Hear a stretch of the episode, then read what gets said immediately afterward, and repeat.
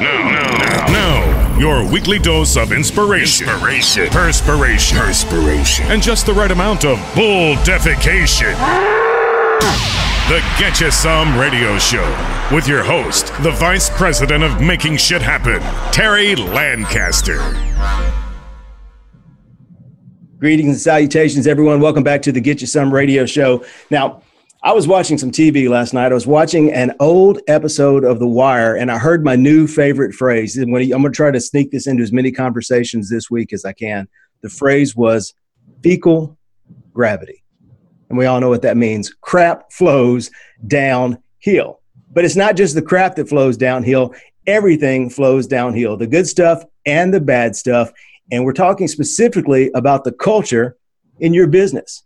Um, I was at a convention in Denver just a couple weeks ago, and I heard a presentation by today's guest, and she said these magic words. Just really, really, ca- I've been thinking about them ever since I've heard them. She said, "Happy employees create happy customers." So we're going to talk about how you treat your employees, your, their work experience, how their work experience affects your customers' buying experience. Today's guest is Subi Ghosh from Stream Automotive, and we'll be, we'll be right back with Subi right after this. Make more friends. Sell more cars. 97% of car shoppers say they would prefer to know their salesperson before they ever set foot in the dealership. People buy from people they know, like, and trust, and they refer their family and friends to people they know, like, and trust. Visit terrylancaster.org to learn how your sales staff can get more reviews, more referrals, and more repeat business by building better, stronger, more authentic relationships online and in real life. terrylancaster.org. Subi Ghosh, how you doing? Good, good. Thank you so much for having me. Oh, thank you so much for taking the time to talk to me. I know you've been on a whirlwind tour. You've been to Ireland. You've been around the world, and, and you just got back, and you got a big convention next week. So uh, I'm super excited that you took a took a minute to talk to us today. Of course, of course. So tell us about this idea. Oh, we, I want to talk about culture. And one of the things that you talked about in Denver was that maybe 20, 25 years ago, you could get away with having a bad situation at the dealership. If, if the general manager was a jerk and the general sales manager was a jerk and most of your salespeople were a jerk, maybe you could get away with that 25 years ago. But the world has changed and people share everything. Every experience goes online for every person to see and you can't get away with it anymore. Absolutely. I wouldn't even go back 20, 25 years. Even five, 10 years ago, you could get away with so much more. Yeah. But now it's not, and I call it both, I, I kind of divide it. There's internal and external culture in, in my book, right? Yeah. So your internal culture is your employees, how they, the morale, how they're getting leadership and how they feel and how they interact with the organization overall. And then there's your external culture and it's your community, how they respond to you. But the mm-hmm. reality is, the people that work at your dealership are also members of the community. So there's a big bleed in the middle. And Yeah. now, with people having social media at their fingertips, it's so important for us to focus on every aspect of culture, not just the advertisements we put out, because Yeah. people engage and experience things and they're very vocal about it now more than ever before. So absolutely, we could get away with it even five, ten years ago. But we've seen little mom and pop bakery shops completely shut down because of really bad customer experience. Just one person makes a viral video, and not just mom and pop shops, but huge multi-million dollar organizations have to fire people or make changes. Or Starbucks, for example, they had to really make a big statement that cost them money. Uh, so any one of us could fall victim to it if we don't have the right steps, morale, culture, and then also steps and how to deal with it if something does happen. it's really it's really democratized the the the the, the customer the purchasing decision because you know even though as individuals we, we feel like we don't have any power the individual has enormous power to affect change now because we have the ability to speak to so many of our friends and for even things don't necessarily have to go viral and reach millions of people but in Yeah. you know your local community if if 200 of your friends hear that you know you got uh, you, you got treated poorly at, at, at a business that's that's going to negatively impact that business Yeah, and and before we would have somebody would have a bad experience and they would maybe tell their close knit five or ten people, but they might even give you a shot the next time. Mm-hmm. But now, when they tell their five or ten people, it's often on social media, Mm-hmm. and you, you we forget I think sometimes that social media isn't about the ten people they're friends with. It's about all of their friends and all of their friends' friends that cause this ripple effect that even just makes that one post visible enough for them to engage with. And then what happens is people get emboldened by this this ability to speak up that they won't give you a next shot. And on top of it, they get fired up because people then chime in with their opinions and and, and it's almost like um, I feel like they would feel embarrassed by giving you another shot. So it's not just it's not just that one experience anymore and and we have to be so careful about how we engage on so many levels but having the the actual st- steps in place i think when i talk about culture is the most important part The steps. What what so what steps?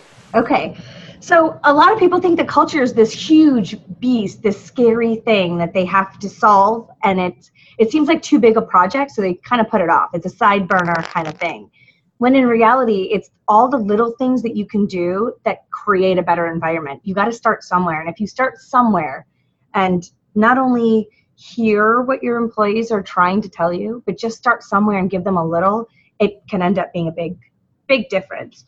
But for me i think some of the basics that you can do are putting together a mission statement. Start somewhere start small of what you think that you are and how you're supposed to serve customers. If you're putting this label on yourself i am a an employee from xyz motors Mm-hmm. then what ends up happening is no one's on a, the everyone's on the same page. Not just on the same chapter they're on the same page saying this is what it means to work here and this is how i have to act to fit in. And i think that's a, a really important first step. A lot of people make it about the warm and fuzzies like Mhm. is everyone having fun? And that's important too but i think we ignore some of the more structure elements that help really create a foundation that helps take your culture to a lot further than just people having fun because there's so many different personalities And and and every and everything is personal. It's we're we're asking our salespeople to put themselves out into the public and and uh, and be an advocate, a brand, an evangelist for our dealerships. We're asking our salespeople to be evangelists, and we maybe we're not giving them something to evangelize. You know, if they're not necessarily super proud of the way the dealership operates, they can't uh, advocate properly. Uh, I couldn't agree more, and it's it's. Uh, I I would say it's even more than that because the general perception of being a salesperson is already a negative one. So Mhm. many people have great cultures, and they're afraid to put out there and tag themselves working in a dealership because they're embarrassed. Um, and and don't get me wrong, that's not everyone, but it's a pretty good chunk in the middle. Mm-hmm. and we're not really giving people a reason to come to us. Turnover is not only annoying and frustrating on the dealership level, it's also really expensive. So, some of these things that you can put into place, like as simple as job descriptions and expectations, that can really help both the employee and the employer feel like we're moving in the right direction. And that could be a huge component of your culture. It's not again all about the fun and the perks. Those those things also help solidify what it means to work at your dealership.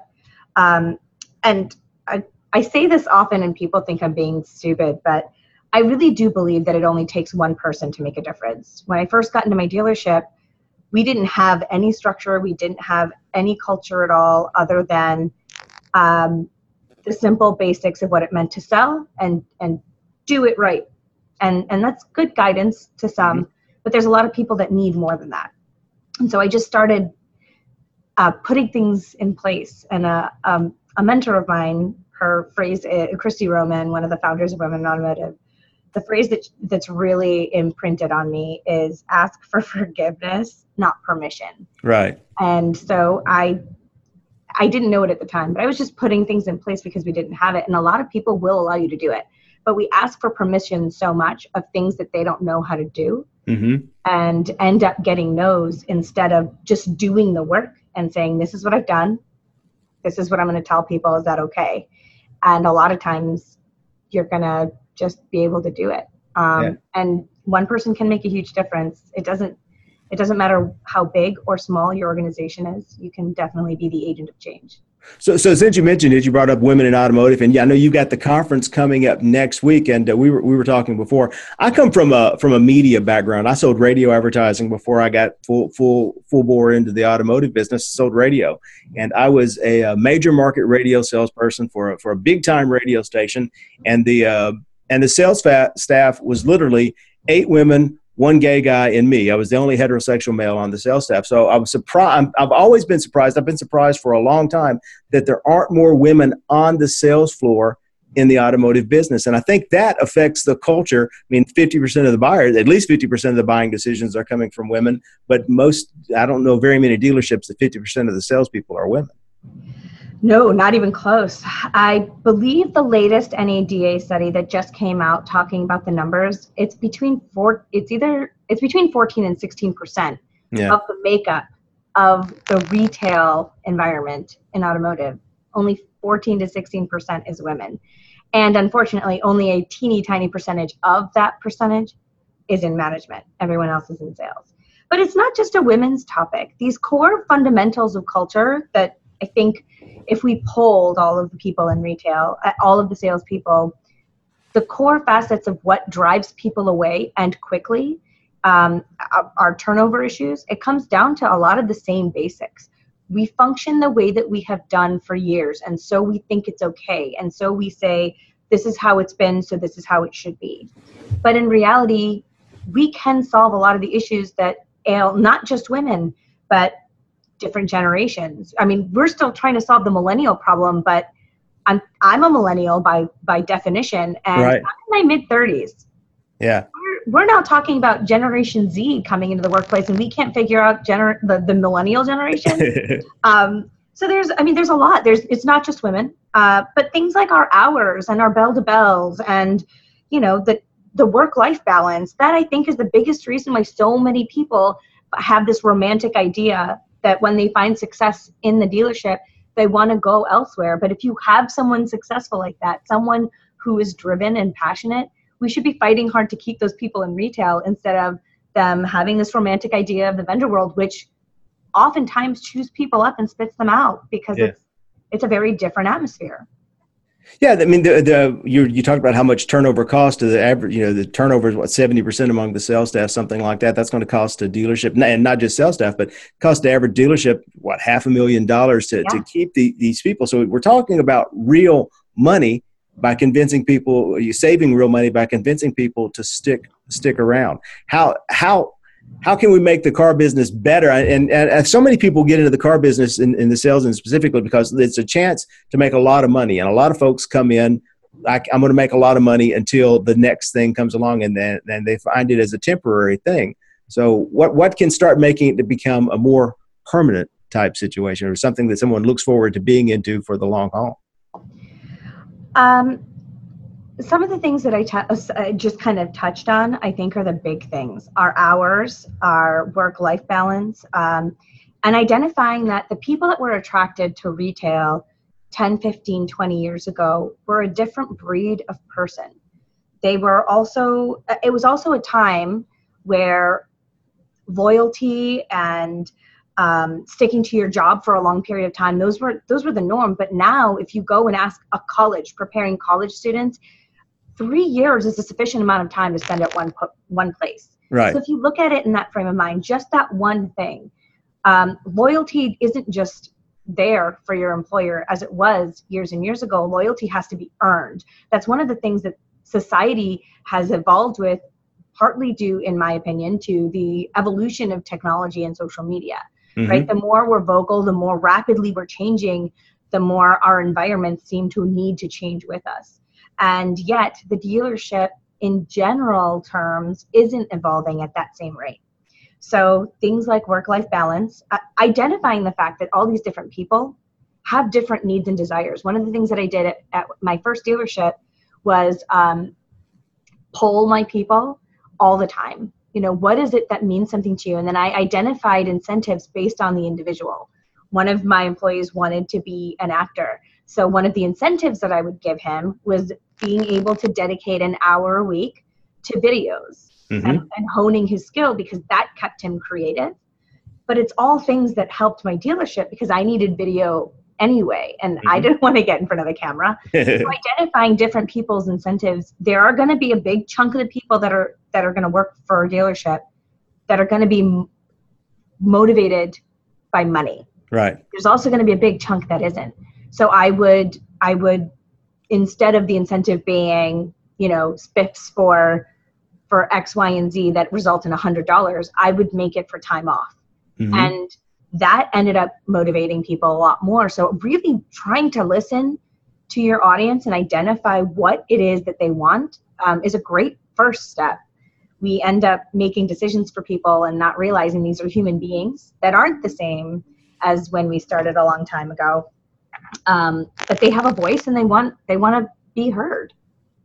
Yeah, and, and and you talked about the work experience and the buying experience, and not all buyers are the same. So for many buyers, time is much more valuable than price as well. Absolutely, and if we're talking about culture for the consumer, that external culture, time is increasingly important. As you know, the likes of Carvana, Carvana is coming into our space and taking our business simply because they're simplifying the process for consumers. Not mm-hmm. because they're so much better not because they have a great you know customer interface that not because they have product knowledge experts. It's simply because it is a fast and easy way to what for a lot of people to avoid the negative connotation of what it is to do business with a dealership yeah. Um, and i feel if we if we solve those problems in house they're not going to look elsewhere because people do still want to do business with local businesses. And we're just not in general giving them that experience. Well what i tell everyone uh, is Carvana is not doing anything anything that I know of that any dealership in the world can't do. It's yeah. just they're they're they're they're taking the focus a little different, positioning themselves differently. But it's not rocket science. They're not doing anything great. I you know uh, I, I, got a mortgage and they came to my kitchen and signed it. So lots of business. You know, Amazon brings everything to my door now. Everything yeah. is changed to convenience, and and the dealerships are still you got to sit in F and I and wait for an hour and a half for somebody to you know tell you what your credit score is. I mean, I think just last year when NADA re- released their study that they do every year, I think it was just last year, it said that from the time they make a decision, it takes about, on average, throughout the country, four hours to complete the transaction. Mm-hmm. That's abysmal. Yeah. I mean, and I mean, we we wonder why people don't like want to, they don't want to do business with us, and we look at those numbers, and I, I did this. I I helped my friend buy a car, I did all the, the numbers for him so it would be fast, and it still took about three and a half hours. Mm-hmm. That's unacceptable. And yet, it's the norm. Don't get me wrong, because there are a lot of dealers doing it right. There are a lot of dealers that really have the right thought process and structures and really trying to to fill the gap so that as an industry we don't end up completely irrelevant in an age of the Carvana types and the technology companies. But um, the great majority, unfortunately, has not evolved. You, uh, you spoke we spoke about saving time and i know that you you personally on, on, a personal front you decided a while back to reprioritize your life and and maybe not spend 100% of your time talking about the car business. And you, like i said you just you just got back from uh, from your trip around around the world and you're doing more things on your personal life. And it so i want to talk about that the the, the work life balance and how we can get uh, that better. One of my one of my complaints about the, the car business is the uh, is the hustle and grind thing, and, and hustling and grinding and working bell to bell, and people are bragging about working 60, 70, 80 hours a week. I love that thing on uh, the internet that says, "Oh, I remember my my first 40 hour a week job, you know, first yeah. part time job," and I've always thought that was just crazy. Why are you bragging? That's that about being so unproductive. yeah, um, it actually my my conscious effort to have a better work life balance uh, was stemmed from the whole hustle grind movement because it irritates me so much. Mm-hmm. I think we already have enough negative stereotypes and enough to overcome with our internal culture as an industry right we're connected with each other we talk to each other we motivate each other but we also end up putting roadblocks for each other. We don't actually end up helping the industry overall. Um, a lot of the times when we're doing this infighting and talking. But for me, it was, you know, I was really tired of this stereotype, as some of the others. I think David Villa just wrote a book about this, kind of redefining the whole hustle and grind, because I believe in working smarter and harder um, and not just working hard to show people, right? Like, I want my work to speak for itself. Mm-hmm. And the best thing that I could do to fight this is to be an example. And so I, it's hard sometimes because I think we think, okay, well, if I don't post enough, are people going to forget me? You know, if I don't write enough, are people going to, am I still going to remain relevant?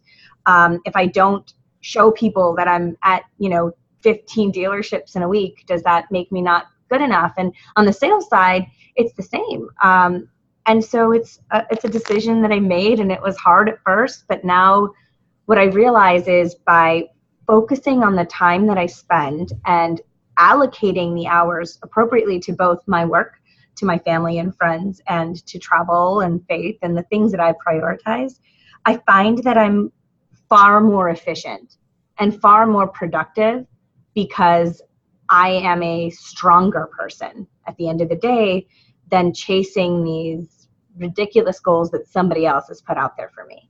Well, the, w- the way I explain it to people is you can't build a better business without building a better you. And you have to take care of you. And I, I kind of reached the same decision you made about four or five years ago. I got to the point in my life where uh, being being working working all the time just wasn't enough for me. I, th- I thought I had other things to offer, and I, I did. I, and I wrote a book about that, about building a better building a better you and how that affects you building a better business because I think you can't have one without the other. It all ties in together.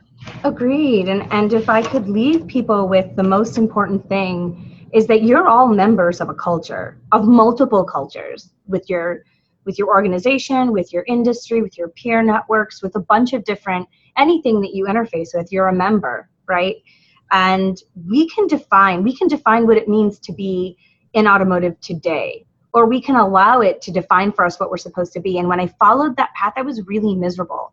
So mm-hmm. as an individual, I chose and decided what I'm going to do and how I'm going to spend my time. And I have a really awesome employer that has an incredible culture. Stream companies, one of the things that really impressed me about the company was how the leadership is involved in everything, but they've also set a really great structure for us to know every single step of what we do and how we're supposed to do it um, without the micromanaging feel. It's all just kind of in, it kind of gets put into your veins during training week, and then it's just yeah. this is who you are, and you have the authority to make decisions, but you know who we are, so you can.